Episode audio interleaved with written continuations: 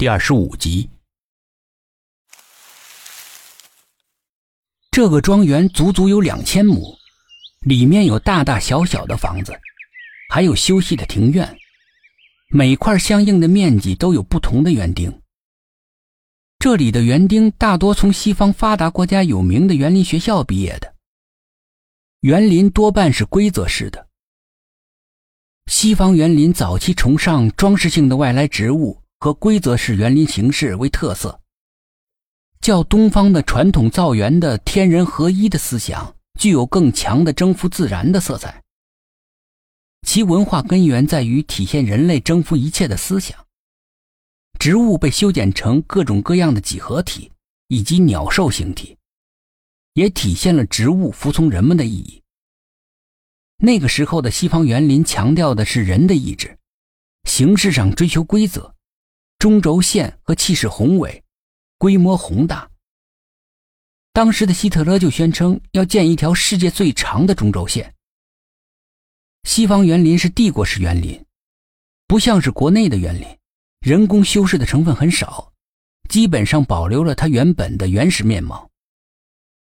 意大利文艺复兴式的园林中还出现过一种新的造园方式——绣毯式植毯，就是在一块大面积的平地上。利用灌木花草的栽培镶嵌，组合成各种纹样的图案，好像是铺在地上的地毯。这个园林地毯上就有明显的兽类图案。仔细观察，兽类应该是古时候的四灵。四灵主理着春夏秋冬。青龙、白虎，还有朱雀、玄武为四灵之物。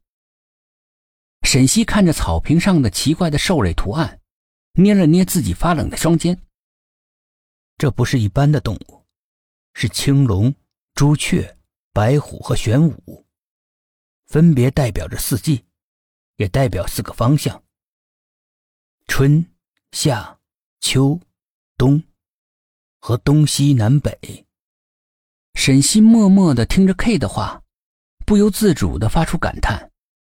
你怎么知道？K 没有理会沈西的赞叹，他只是一味的说着：“中国古时候建立二十八星宿，而二十八星宿又分为四组，每组有七个星宿。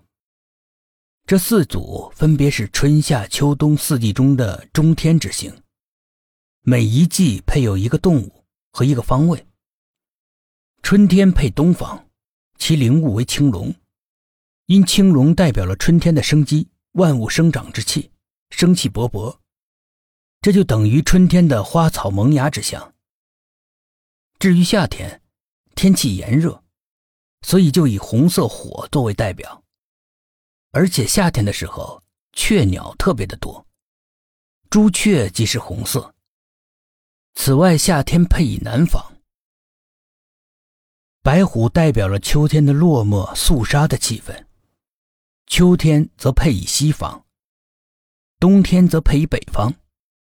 所谓玄武即黑色的大龟，因为龟有收藏之象，黑色代表着收敛。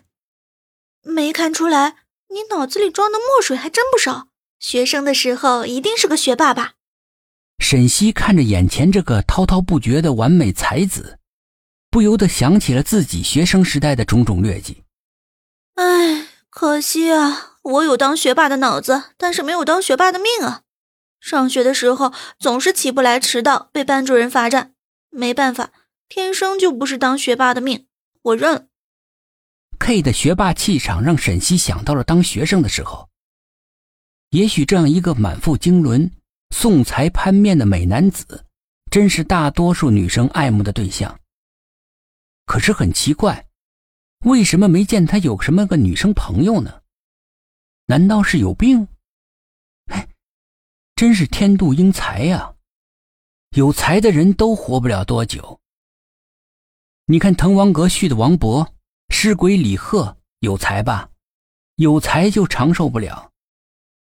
沈西就是这样，天马行空的想象开始了。你是不是有病啊？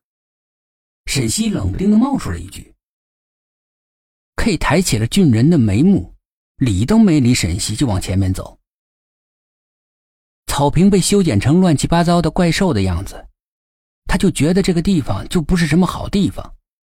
也许主人是个巫师或者怪物什么的，哪有把自己的房子整得跟古代人的一样？